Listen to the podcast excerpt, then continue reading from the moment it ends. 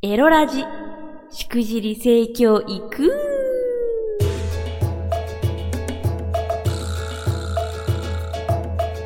おいでナンシーバーチャルオイランの夕霧でございます。この配信は夕霧 pixivFANBOX 支援者の皆様と YouTube フロミー公式チャンネルにて投げ銭をしてくださった皆様の提供でお送りいたします。サブカルエロ探訪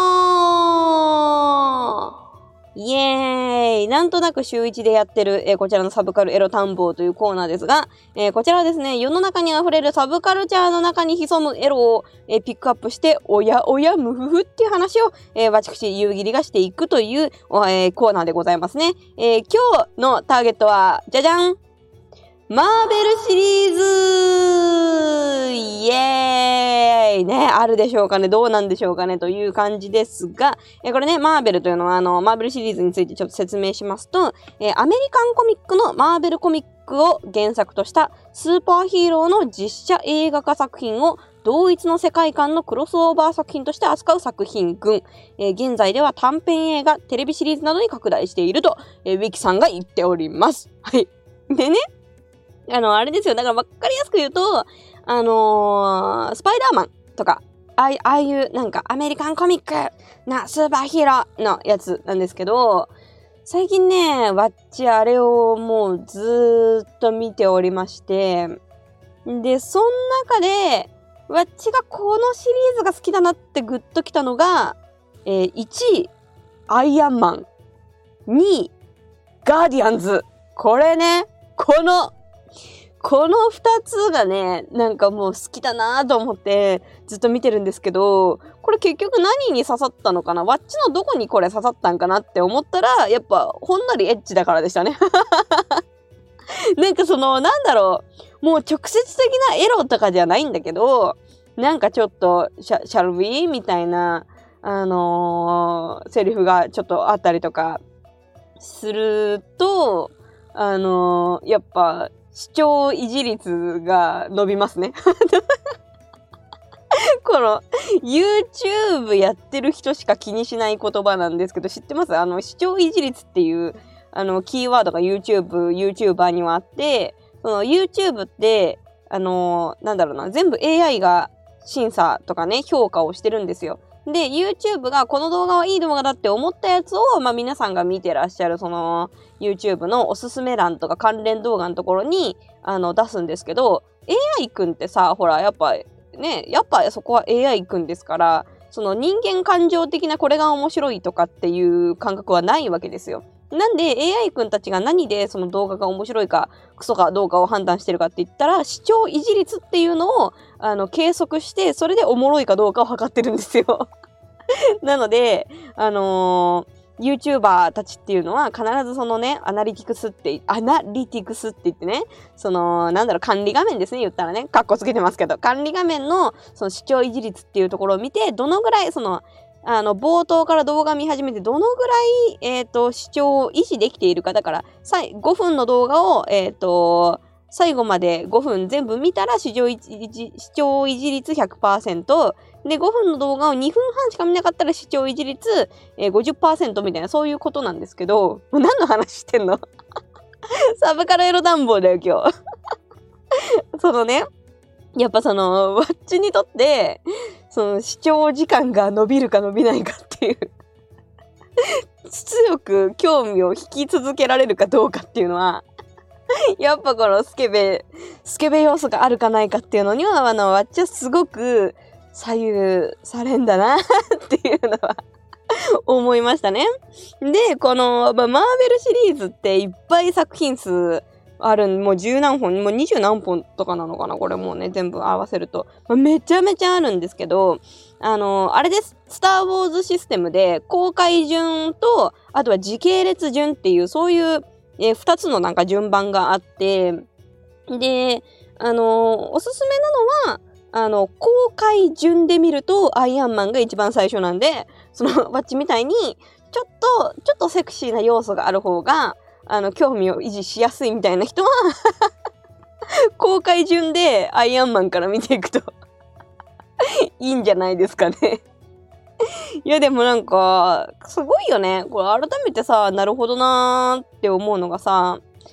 このマーベルシリーズっていうのは、あの、ディズニーさんにね、買収されてるんですね、これ。で、ディズニーさんって言ったらさ、その、血も、血とか出ない。人とか、なんかあんまぶっ殺したりとかしない。ぶん殴ったりとかしない。エロいことも言わない。誰と見ても気まずくないみたいな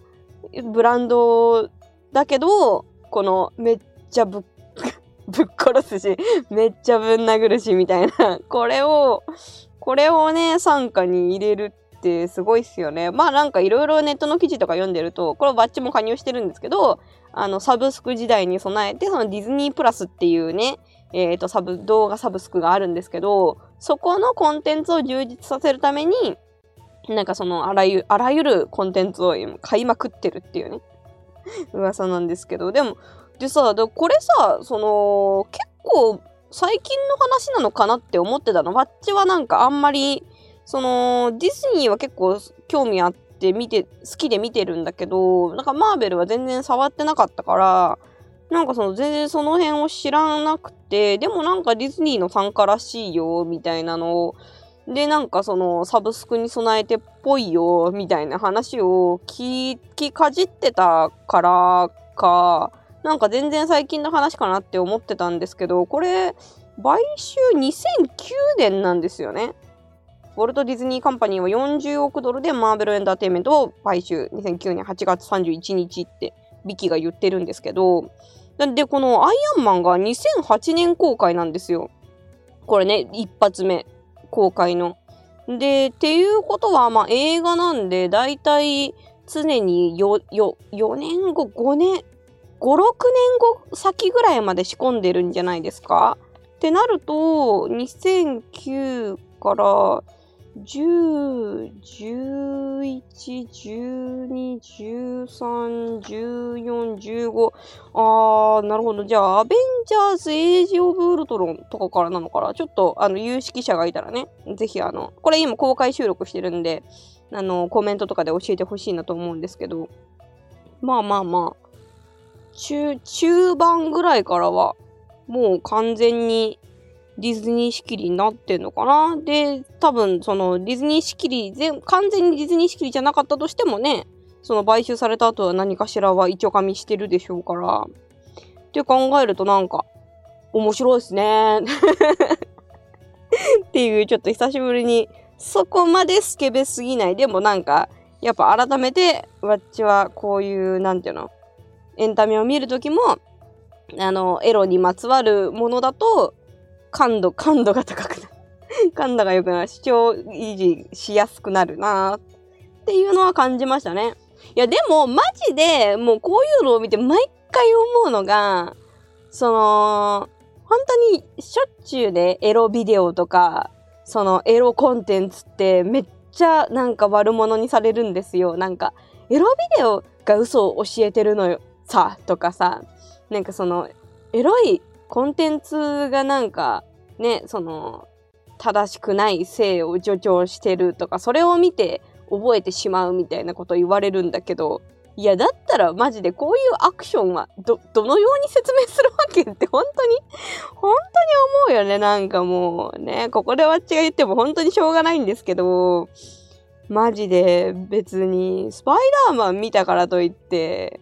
ねなんか雲の粘液を作ってそれであのー、ビルとビルの間を飛ぼうとかまあ思うだろうけどそのちゃんと雲のさ糸のさ粘度とかさ確認してさとなんていうの？低いところから